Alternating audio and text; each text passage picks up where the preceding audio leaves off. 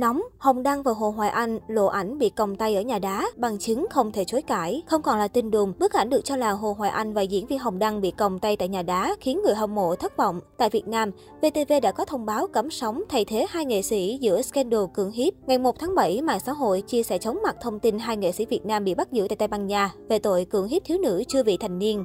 Theo tờ báo Daily Mail, nạn nhân cho biết cả ba trước khi vui vẻ tại khách sạn đã gặp gỡ và trò chuyện thân mật tại một nhà hàng ở Andras, phía tây nam của hòn đảo vào cuối tuần trước.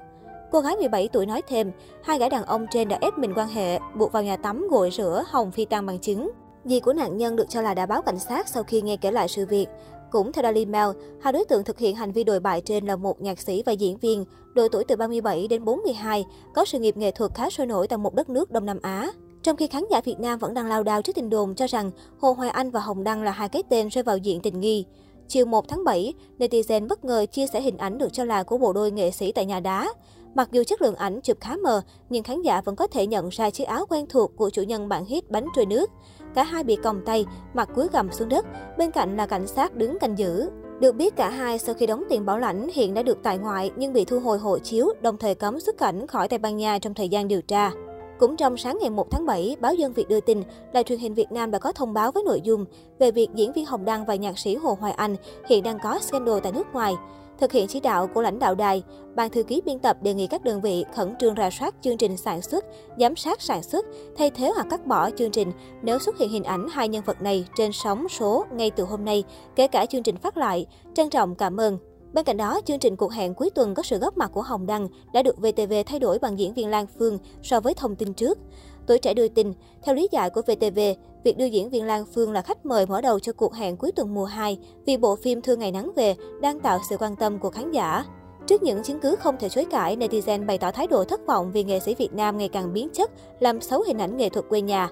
Đặc biệt, cả Hồng Đăng và Hồ Hoài Anh đều là những tên tuổi đình đám trong làng giải trí. Họ có sự nghiệp thành công, tổ ấm hạnh phúc và được xem là hình tượng gương mẫu của showbiz Việt. Riêng Hồ Hoài Anh, nhờ những đóng góp tích cực cho âm nhạc, vào năm 2016, nhạc sĩ là một trong hơn 300 nghệ sĩ được nhà nước phong tặng danh hiệu nghệ sĩ ưu tú. Có được danh hiệu nghệ sĩ ưu tú hay nghệ sĩ nhân dân là niềm mơ ước của bất cứ nghệ sĩ nào ở Việt Nam. Tôi rất hạnh phúc và tự hào khi được nhà nước phong tặng danh hiệu đợt này. Chồng ca sĩ Lưu Hương Giang chia sẻ. Trời ơi, thật sự xem máy show với lại nhìn cách nói chuyện cứ nghĩ ông Hồ Hoài Anh là người đàng hoàng, người cha nuôi dạy con cái khó tính. Ai về đâu? Chắc là trùng hợp thôi, áo nhiều người mua mà. Đâu phải ai cũng được check-in chỗ này, Sưu là bị tịch thu điện thoại chứ không làm vlog sang phải biết. Cái nhà tù gì mà đẹp như cung điện thế này. Chia sẻ với thanh niên về cáo buộc của đàn em, nhạc sĩ Lưu Thiên Hương, chị gái của vợ nhạc sĩ Hồ Hoài Anh bày tỏ thái độ không đồng tình. Tôi nghĩ Hồ Hoài Anh không liên quan những ồn ào trên mạng đâu. Hồ Hoài Anh là nghệ sĩ nổi tiếng, làm sao có thể làm như thế được.